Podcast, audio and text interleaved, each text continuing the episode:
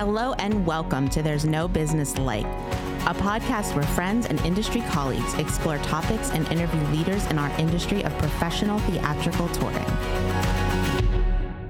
Hey, friends, welcome back to There's No Business Like. I'm Bryan Zelmer, director of KU Presents in Kutztown, Pennsylvania, and I'm here with Katie Miller. Hey, everyone. Katie Miller with the Midland Center for the Arts in Midland, Michigan. And Kevin Maynard. Kevin Maynard, executive director of Quad City Arts in Rock Island, Illinois. Danielle Van Hook. Hey, it's Danielle Van Hook from the Alden in McLean, Virginia. And Josh Benson. Josh Benson, rocking it out in Marion, Illinois from the Marion Cultural and Civic Center. So this week I speak with Leah Keith from Rhythm of the Arts. And before we get into that conversation, I have a question for you guys. In your first leadership role, whatever that might have been in this industry, not in this industry, but you were the leader, did you have a problem asking questions? And I ask that because I was thinking about that when I was a brand new leader, my running my first performing arts center, I was pretty much by myself and I felt I was pretty young and I felt pressure that I'm supposed to know everything. And I didn't want people to not see me or respect me in a certain way because I would ask certain questions about things. And so I, found myself trying to figure things out on my own, which looking back, I wish that I did ask the questions and that there wouldn't have been a problem with that. But it just made me think about my experience. And so I'm just curious how how it was for you. I actually had little issue asking questions and admitting that I didn't know things, but it was for sort of different reasons. Like I had a really great mentor that I could reach out to and, and talk to him about these things. Um, and then also just like connections in the industry. So I wasn't asking anybody locally like questions and things like that so i could you know be that you know young professional who you know sort of on the outside looked like i knew everything but in reality i was making phone calls to trying to make myself not look like an idiot in the public so I was a terrible leader at first because I was headstrong and arrogant and overconfident and felt like asking questions and, and admitting that I didn't know something was a weakness, which is just stupid.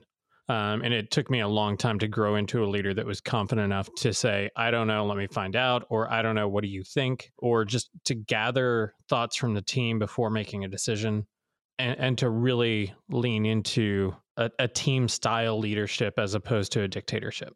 That's an interesting question, Bryan. I'm thinking back actually to my high school days because I think I really started taking on leadership roles in a couple of different areas back in high school. I would say I probably struck a pretty good balance between asking questions and also then trying, like I was saying, trying to like look like you know things. And I think similar to Kevin, like I had adults that were mentors or leading those efforts. So, like for instance, I was uh, the chair of a youth philanthropy board through my local area community foundation, and Gina, who was the staff member that that ran that program, like she was right there by my side the whole time, like guiding me as president of that board and and laying the foundation for that. So I hopefully, at least I hope in my recollection, had a pretty good balance between being like, I have no idea what I'm doing because I'm 16 and also having like a weird self confidence uh, that like I could take that on at that age and lead my peers um, in that way.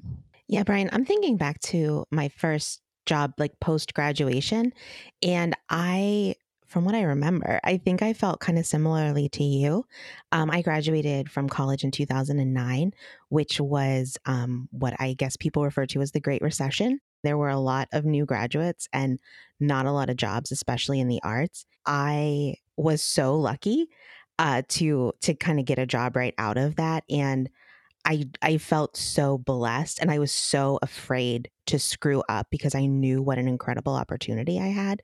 So I just felt like I I had like you said I had to know everything. You couldn't have those moments where you were like still trying to learn and I absolutely could have like hindsight looking back on it, but at the time I just felt so much pressure to be perfect.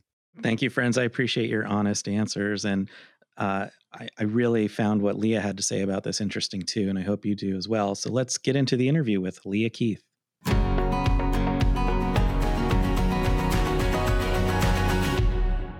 Hello, my name is Leah Keith. I am a co founder of Rhythm of the Arts, as well as creative producer and agent. We are an agency located in Rosendale, New York, about an hour and a half north of the city and our mission is to connect presenters with visceral performing arts experiences that audiences crave. Hi, Lee. It's so great to have you with us today. Thanks for having me. You mentioned creative producer and agent. Can you just kind of tell us? It might be nuanced, but maybe for our audience to kind of describe what that is? Yeah, absolutely. So, a big part of what we do at Rhythm of the Arts, in addition to representing artists that might have produced their own projects, produced their own shows, is we also act as creative producers. So, what that means is we create the concept of the show and then see it through from conception to stage and everything in between. So, for example, two of the shows that are on our roster, Sugar Skull, A Dia de Muertos Musical Adventure is an example of that as well as Tablao Flamenco, which I had here recently in Kutztown. and that was a great show. Um, I want to get into your roster and talk more about what you're doing now, but I always like to find out your background and your history. Can you just tell us a little bit about the highlights of your career? Absolutely. So um, I'm originally from Denver, Colorado area and I started in acting as well as in dancing, and specifically flamenco dance.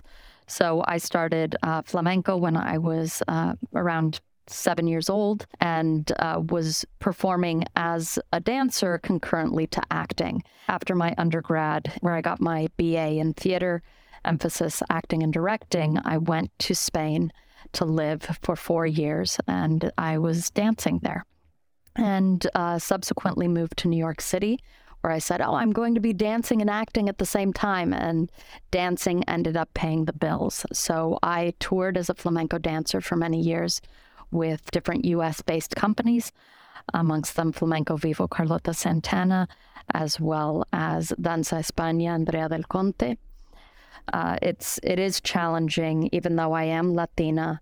Uh, my mother is from Colombia, but I am American, and so to be an American um, focusing on a culturally specific art form is doubly challenging. And there have been many artists who have made it work and who do it um, pretty amazingly.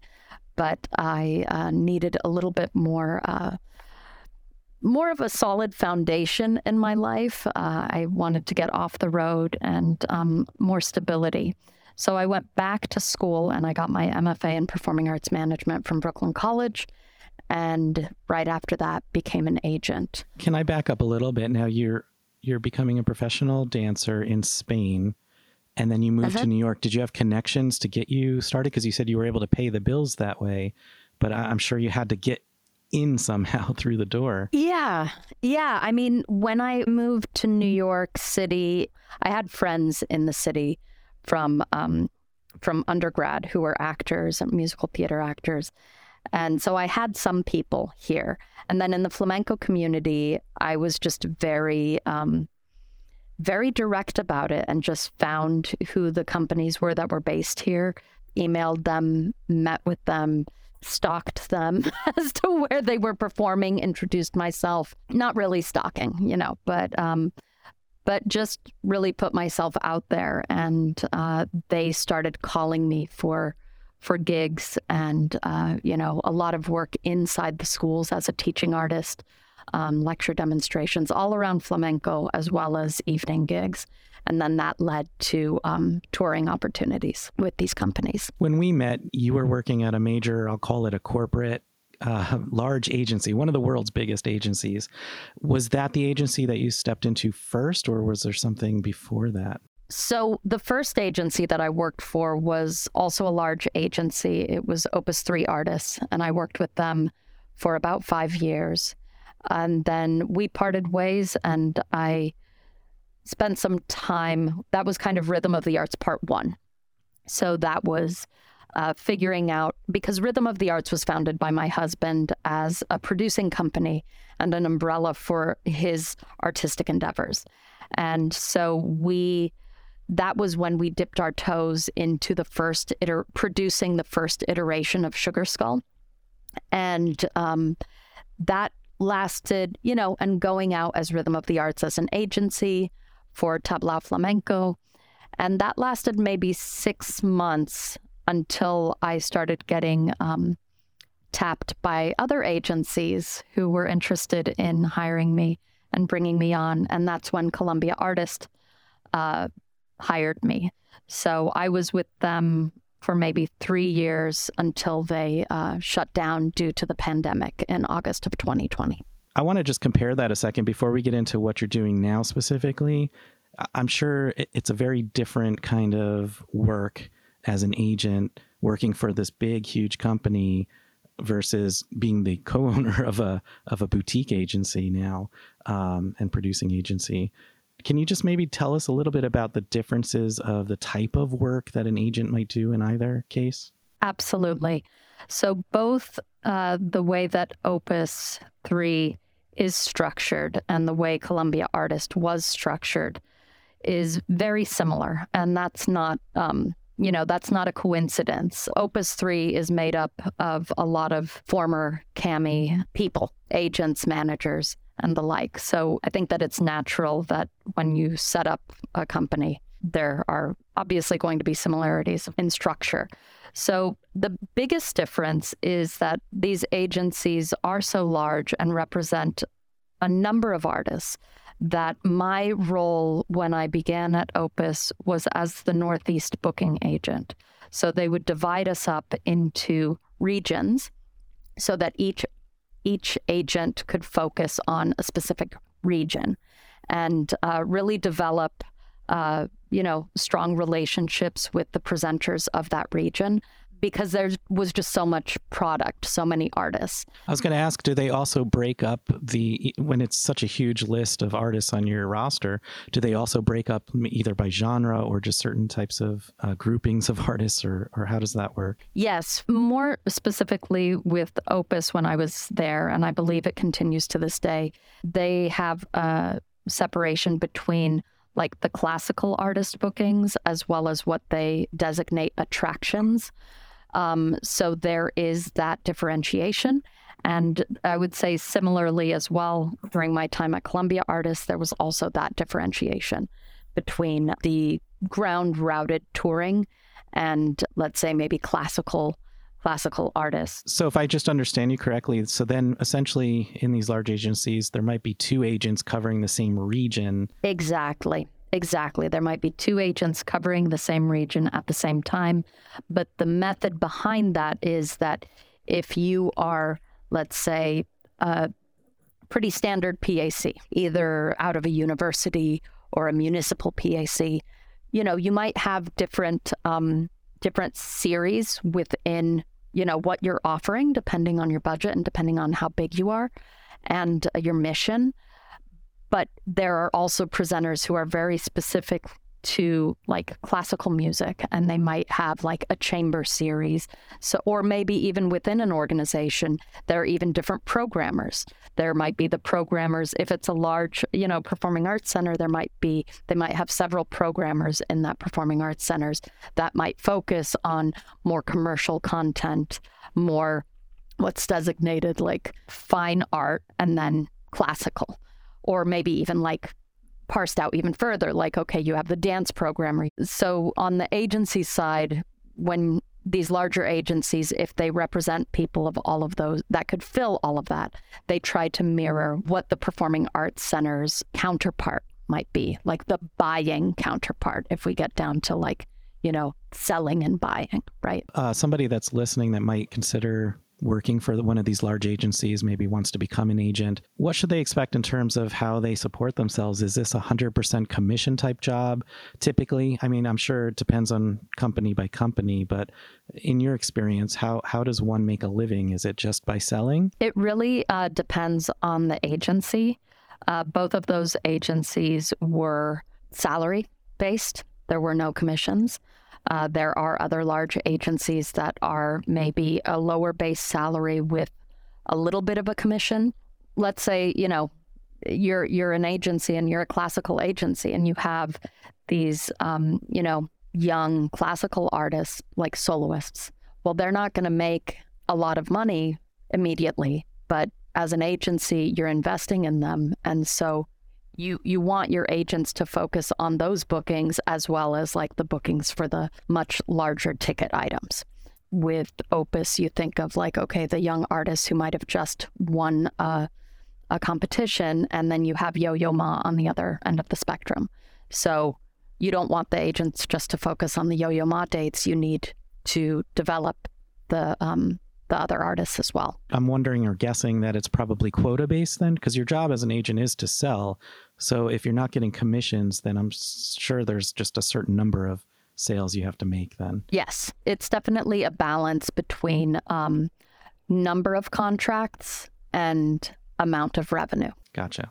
If we if you don't mind, I'd like to get into Rhythm of the Arts a little bit more because as you mentioned how it started, it's evolved into something new. Maybe bring us up to the current day and uh, talk a little bit about what's on your roster as well as, you know, what you do. So yeah, so as I mentioned before, Rhythm of the Arts started out in 2005 as a production company, you know, a producing entity for um, Mexico Beyond Mariachi, which is an artistic group, music and dance group that uh, performs music and dance from regions of Mexico beyond the stereotype beyond mariachi. And my husband, Peter Bogdanos, is one of the co founders of this company.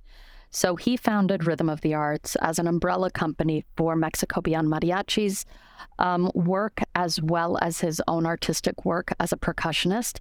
Um, he's also a flamenco percussionist. Before the pandemic hit, we used Rhythm of the Arts as the producing entity for our family show, Sugar Skull, uh, Dia de Muertos musical adventure, as well as for Tablao Flamenco, which is a co production with the Blumenthal Performing Arts. Um, Tom Gabbard had reached out to us specifically because he knew my background as a flamenco dancer and also Peter's background as a percussionist. And he wanted us to create a show that more accurately represented what flamenco is in Spain in the club scene. There are a few flamenco uh, companies that go on tour and they tour more as a ballet company, which is absolutely a valid way to do it. Tom just wanted us to create something more intimate so we had been doing that while I was working with Columbia Artists. They also, part of the deal of bringing me on as an agent was that they were going to bring these two projects onto their roster, which we did. Thanks to the amazing booking team at Columbia Artists, we booked an eight week round routed tour that hit 30 cities. I'll always be grateful to the team there. Um, because now, when Columbia Artists shut down in August of 2020, both my husband and I kind of found ourselves in a position, as I'm sure many of us in our in our industry did, of okay, what's next? What's now?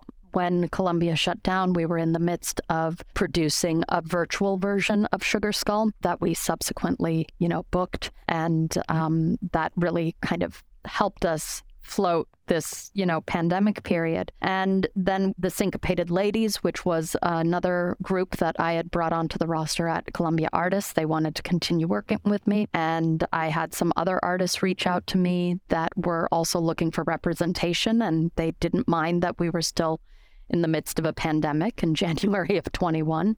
That's when we we said, okay, let's do this. Let's put 110% into what Rhythm of the Arts can be and what we want the agency arm of Rhythm of the Arts to be. That's what we've been focusing on. And the type of artist that we've brought onto our roster 90% of our roster is artists of color, um, Black, Indigenous uh, people of color. It gives a voice to underrepresented communities, uh, not only, you know, backgrounds and ethnicities, but I also represent a company, Heidi Latsky Dance, that is one of the premier um, integrated dance companies with disabled dancers and non disabled dancers in the country. I represent Quinteto Latino, which is a wind quintet based out of San Francisco, that their mission is to create spaces for uh, Black and Brown folks in classical music, specifically uh, with a focus on Latinx composers. I just signed an artist, a Brazilian uh, singer songwriter named Luca Mundaca. And then we represent Garba 360, which is uh, more of an interactive uh, project that is appropriate for festivals and it, it's music, but also uh, teaching of the dance. And of course, you know, the Syncopated Ladies out of LA, an all female tap group, all of them from the Black diaspora and then tablao Flamenco. And I also represent Scrap Arts Music, a percussive group out of Vancouver. So it's quite an eclectic mix of artists, but again, all of them, you know, their focus is about providing a voice for underrepresented people. So you have a lot of uh, international artists included in that roster, which means you have to deal with things like visas and other travel things that are maybe a little bit more complicated than maybe somebody who's just domestic. Can you just explain a little bit how, how that works? I do have to deal a little bit with visas, but even though these artists represent uh, international art forms and are of international backgrounds, it is on purpose that they are based, all based in the US. And it is exactly for that reason. How do you go about uh, figuring out the budgets needed for each of these shows and how big the companies need to be. I mean, all these very important artistic yet also business kind of questions. For example, like with Garba 360, I am not the producer for Garba 360. Hina Patel is the producer for Garba 360. So she figures out her expenses. How much does it cost to pay the artists? What are taxes that she might have to pay? You figure out everything. And she has to get paid as the producer. And she has to pay Rhythm of the Arts our percentage. And, you know, maybe she has an assistant. So she has to figure out her overhead. And then we talk about what the market can bear. And that's how we develop what the ask is. When I'm speaking to a presenter and I'm like, okay, this costs X amount, we of course leave room for negotiation because that is the nature of our business is to negotiate. Sometimes I have more wiggle room than less. And that's when really the relationship between the agent and the presenter comes into play because the stronger your relationship is, you know, I'm not trying to get one over on you, and I know that you're not trying to get one over on me. But, you know, if you're looking at shows that need to be ground routed, Sugar Skull is a project that needs to be ground routed because we have a rehearsal time beforehand. So we have expenses the cost of travel. The first time we toured Sugar Skull and the first large tour in 2019, they toured in a coach bus. This season, they're touring in a Sprinter van and a box truck because the prices for travel for a coach bus went up 40%. And then, of course, prices went up with gas as well. When you're doing a ground routed tour, you amortize those costs over the length of the tour. So oftentimes there's kind of this sweet spot. It's like, okay, if, if I do it less than two weeks, the tour is not going to make money. But if I go beyond that, that's when it'll make money. Once we have the tour kind of set, and you might see you have a few open days where there's availability for performance. I know I've been a benefactor of this too, where you might be able to have special routing prices available too. How does that work? How do you come up with those? Absolutely. So when we're preparing a show like Sugar Skull or like The Syncopated Ladies, and we're figuring out first our costs, right? And putting everything that you could pay for in your budget and your contingency and maybe your second contingency and you know, maybe your third contingency, and you just put it in there and you kind of beef it up. So we kind of know, okay, we need this to be at least seven to eight weeks, and we need the artist to be in five cities a week, you know, five engagements a week, and we need the average to be X. So we figure it out with that. It's not so much so fuzzy math, but you you figure it out like, okay, what does the average fee need to be? So what is your weekly nut? And for a show like Sugar Skull, uh, Sunday, Monday is an ideal time because that's when most people do like a Sunday matinee, family matinee, and they want the school show the next day. So that is a prime day, you know, but maybe like the Thursday morning or the Friday morning, not so much. But if you're looking for an evening show like the Syncopated Ladies, of course, the weekends are going to be your your big money makers. So if you're a presenter that likes to book on Mondays and Tuesdays, you're going to be getting great deals for those evening shows. An important part of being an agent is attending conferences and going and seeing presenters face to face. Can you just talk a little bit about the the approach for the the marketing, how important it is maybe to be uh, to serve on panels, getting your message out. I mean, just the same way that you all as presenters have to get your messaging out to your audiences. You know, it's a very similar thing. My audience is not the end audience. my audience is the Performing Arts Center, right? It's the venue. And so the way that I look at my marketing, I know people are going away from paper, but I create a booklet, right? And it's a booklet with my with my artists and the point is that the way that it's laid out is very similar to what maybe one of your all programs would look like. None of us have as much time as we want. So my goal is to present my artists in a way that it takes very little for the presenter to imagine what that would look like in their brochure or in their marketing material. Also, yeah, serving on the panels, you know, it's all, again, going back to the relationships, putting yourself in a position where people get to know you better. They get to know who you are as a person, not only as a professional. You know, you're going to buy something from someone that you know and that you trust more than taking a chance on somebody that you don't know and you don't trust. And of course, then that begs the question for people who are new into the industry then how do they break in?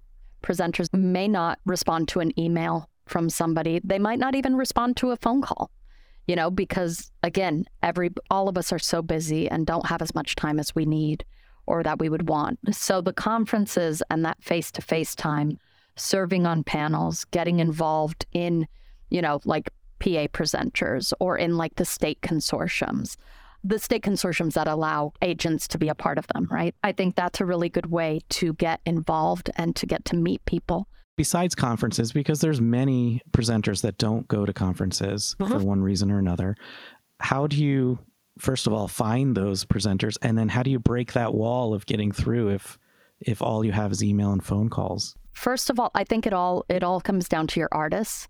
You know, if you're representing an artist, uh, some of the homework that I do and many agents do is you look at uh, similar artists or artists that might play in like the same slot as the artist you're repping, and you have to start developing your hit lists, right? So if there if a presenter has had an artist similar to your artist, you can mention that, and because you have to do your homework you know, you have to do your homework. And another way of doing it is also like road trips and going to the venue in person and uh, making yourself available again in that that person to person. But this also kind of goes hand in hand with, you know, one of your previous questions was how does it what is the difference between working for some of these larger agencies where they divide the agents into not only regions, but also um, genres. And then now being the co owner of my own agency, my own boutique agency, um, that is part of the learning curve, you know, saying, okay, let me focus, like not feeling that pressure to deliver a cross country tour for every single one of my artists because I'm one person and I can't do that. But really honing in and focusing, okay, where geographically will each artist go in a season and really being specific about it and working with them, the artists, on that specificity. Leah, I have a time machine. I want to bring you back on it, and and we're going to head to Denver, Colorado, to see young Leah, who's about to get on the airplane and go to Spain for the first time. Uh, I'm going to give you a minute or two to just maybe tell her a little bit of advice for her future, or some kind of motivational thing, or or something that she needs to know at that time ask more questions. Ask questions when you don't understand things. I think also um, be open to different mentors that come into your life. I mean, I was 16 when I went to Spain my first time. I was I went there for my junior year of high school. So I, I think that mentors are a really important part of any uh, industry, and especially an industry like ours where there is not a direct line to an end game. You know, so many of us have come to this industry through different ways, whether we were performers or not. You know, maybe some of us just landed in it. There's no clear path. So I would say just ask questions, ask more questions than you think you should. Yeah. Uh, our time is just about up, but I want to know is there anything we missed? Is there any kind of wisdom or advice or something from your experiences to kind of impart to somebody who may be looking to become uh, an agent or become a producer? I think it really is, you know, go with your gut. one of my former bosses told me once, Leah, your problem is that you have impeccable taste. Go back to that comment. And it's like, okay, was that an insult or was that a compliment? And I've embraced it because I, I feel like with the roster that I have right now, I can really stand behind every single one of those artists because I do have impeccable taste. And I do feel that in my gut, I know, I feel like I, I have an intuition of what, of the type of artists that should be on our stages. And I'm proud to champion those artists and connect them with audiences. Thank you, Lee. I always ask this as the last question. What do you like most about working in the industry today? It's the colleagues. We've all been through so much. And after everything that we've been through, I think it's become very easy to separate the ones who are real, who are the real ones, and and the ones who, you know, maybe you're not quite on the same wavelength with. So, and having the opportunity to see those colleagues and work with them to, again, bring amazing artists to these stages and to audiences across the country. That's one of the things that I love about this industry and being able to shape what's on stages across the country. It's something I'm very proud of. Leah, I've really enjoyed talking to you today. Thanks for joining us. Thank you so much, Bryan. Appreciate it.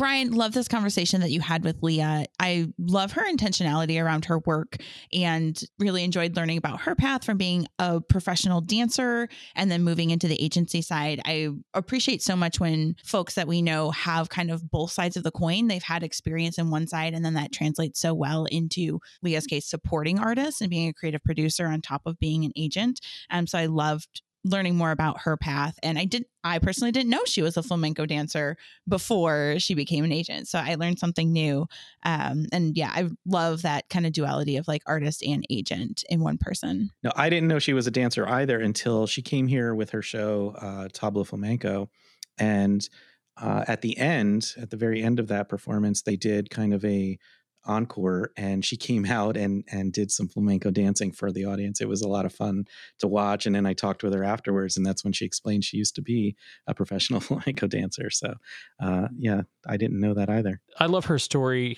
that in the pandemic that the agency that she was working for closed but then with her husband took the initiative to start something new and, and to to birth a business focused on representing artists um, and adapting an existing entity into that during the pandemic and saying, you know what, I'm just going to take this leap and I'm going to work for myself and I'm going to do it my way from this point forward. Um, and, and I love that she had the the confidence and the initiative to take that jump and make that jump and, and move forward with that. And it's so great to hear a story from the pandemic that was successful and survived and turned into something. Um, you know, during that time, we were all sort of trying to figure it out, and there was so much uncertainty. And I love lifting up stories that that time really did have a positive effect. Bryan, I really appreciate the conversation uh, surrounding the finances of a lot of things because um, it really made my my nerdy accountant brain very happy. Um, and you know, just also realizing that Leah was able to sort of you know shrink that down into what is a very manageable thing not getting into the minutia of like how quite complicated some of this can be and how ever changing it is just as you know gas prices change cost of train or like uh, plane travel changes. And so that like being able to like be very succinct on that was was really nice to hear. And uh, the other thing i was really surprised about was talking about the um, the commission based versus salary based of, of agents. And I was actually pleasantly surprised to hear that she was salaried because I just I've always assumed that most agents were were commission based, and that's Same. that's that's tough. And her her reasoning behind like why they wouldn't want to do that is makes perfect sense and really I mean honestly I think is is is rather smart. Um, yeah, I love that approach, and I loved learning about that too. That was a new piece of information for me as well. The conversation that Leah was having about relationship building in the industry and sort of having that ability to be very transparent and honest with with those that you're close with um, really brings to light the the, the negotiation side of things. Um, you know and you know focusing you know letting people know that yeah if you can do mondays and tuesdays like yeah we can we can work a deal. Um, if you have that market great. Um, but also that on the flip side of that is like if you don't like you do have to pay more because you're getting essentially prime real estate there um, and I, I, just love that that idea of being able to have like a transparent negotiation just saying like look um, we can we can come in for this uh, because this is what we need to make in a week. Uh, and, and, I think for for me, just because I'm a very transparent person, um, I don't want to like try to nickel and dime and try to try to do that. I'd much rather you come to me and say, "We can do it for this," and be able to go, "Okay, like that that works for us," or on vice versa, going, I've got X to spend. Yeah, I really appreciated the detail that she went into, especially when it comes to producing work for the road, um, new work, and remounting work for the road because you can't just sort of pull out what you did last time and do it again when she was talking about difference in transportation. I mean, I don't love hearing that they're it sounds like they're going to be less comfortable on the road because gas prices have gone up. You know, like that sucks. And, you know, the way that Leah speaks is so eloquent and so intentional. And I think that she's a wonderful person to talk with about all of this, but I felt like that way of presenting kind of covered up the incredible risk that they take. And I've always known that there was risk in producing work, but you know, on our side of the business, we don't always see that incredible amount of risk. And I think when we're negotiating, we do need to take into account the risk and all of the other things that could go wrong. And I think that transparency has only grown since the pandemic. I in talking with agents, I hear way more conversation. I think we probably all hear way more conversation about that weekly nut and this is what I need to make and I'm routed here and here and you know this is how the money is playing out like I've had more of those conversations in the last 18 months in that very transparent way than I ever did pre-pandemic. At this point like it's pretty rare that I talk to an agent but from what I'm hearing, like we're having those conversations with agents that we have those relationships with, but not necessarily new people. So I'd be, I'd be curious to know if that's, that's exactly where I was going to go. Was that my experience is that with with experienced agents that have been in the industry at this point they're very transparent and clear about what changes they're facing and what they're facing within their tour and what that looks like. But on the much more commercial end of it where there's tons of new agents out there and I'm dealing with new agents those new agents are not transparent in any way. And I find myself trying to reach to to get a little bit more from them and to know a little bit more about hey where where do I need to be offer wise to fit into your tour and and I'm getting, you know, blanket zero response. You know, they're responding, but they're responding with this is what they've been getting. And that's not true in all cases.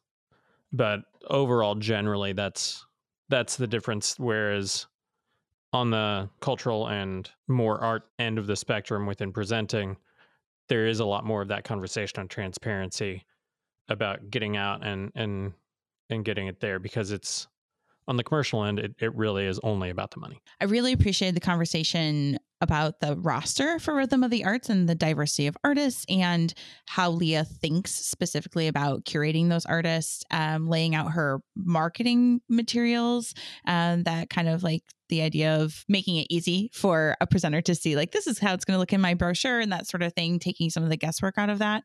Uh, I thought that was a really great conversation. I love the intentionality of her roster, um, specifically speaking to the intention of it. Um, that represents exactly what she's passionate about. Uh, and so I really appreciate that. There's a lot more to it. There's a lot more depth to it, and and I think she speaks to that really well in the interview. Yeah, shout out to her for seeing a need and having a vision and following it and executing on that. And I, I love agents like Leah because she believes in everything that's on her roster. Uh, so it never feels like she's pitching or selling. Like she's just really advocating for the artist because she she knows that they have a solid product. Just one other thing that I, you know, I wanted to bring back around that she said in this is that she's proud of being able to shape what's on the stages around the country.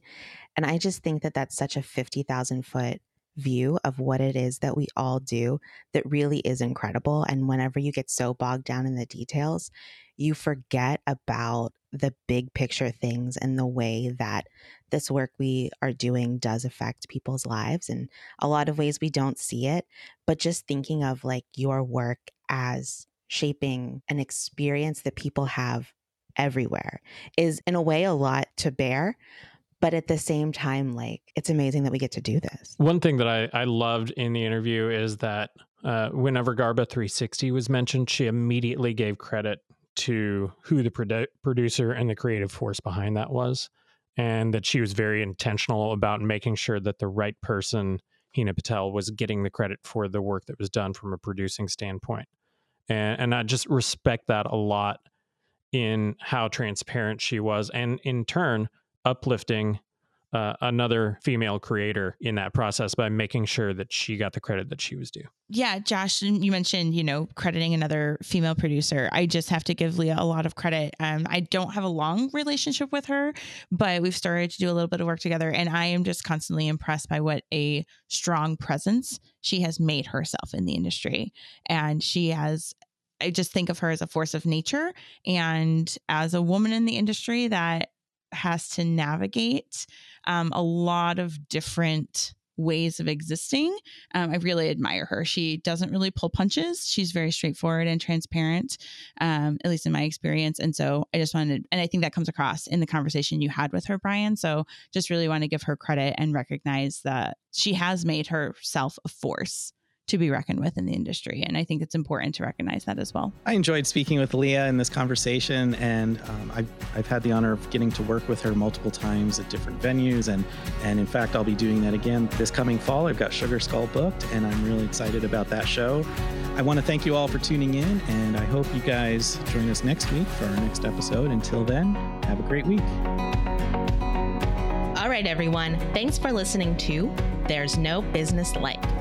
Our producers and hosts are Bryan Zelmer, Josh Benson, Kevin Maynard, Katie Miller, and me, Danielle Hook.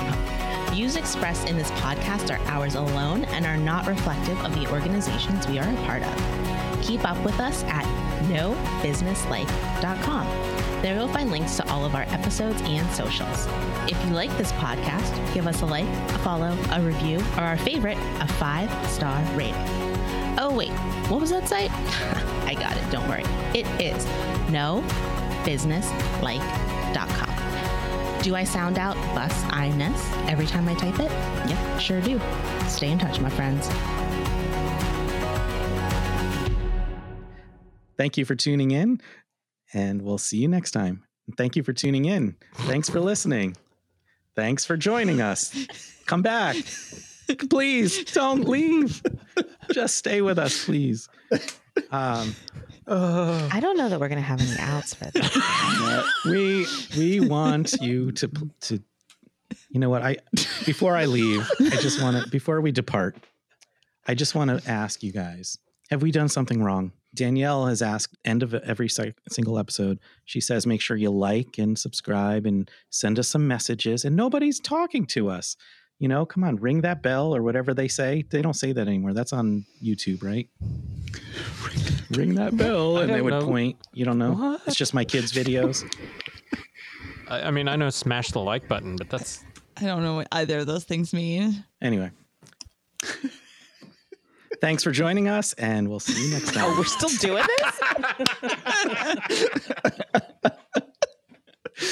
this? I don't know. Do I have it somewhere in there that I can edit it uh, from? I don't. Yeah, you you definitely do. Okay. I think you've got eight of them. Bop, bop, bop, bop. just the outtakes are going to be seven minutes. I think just I think really that's how we need to end end every episode. We still doing this?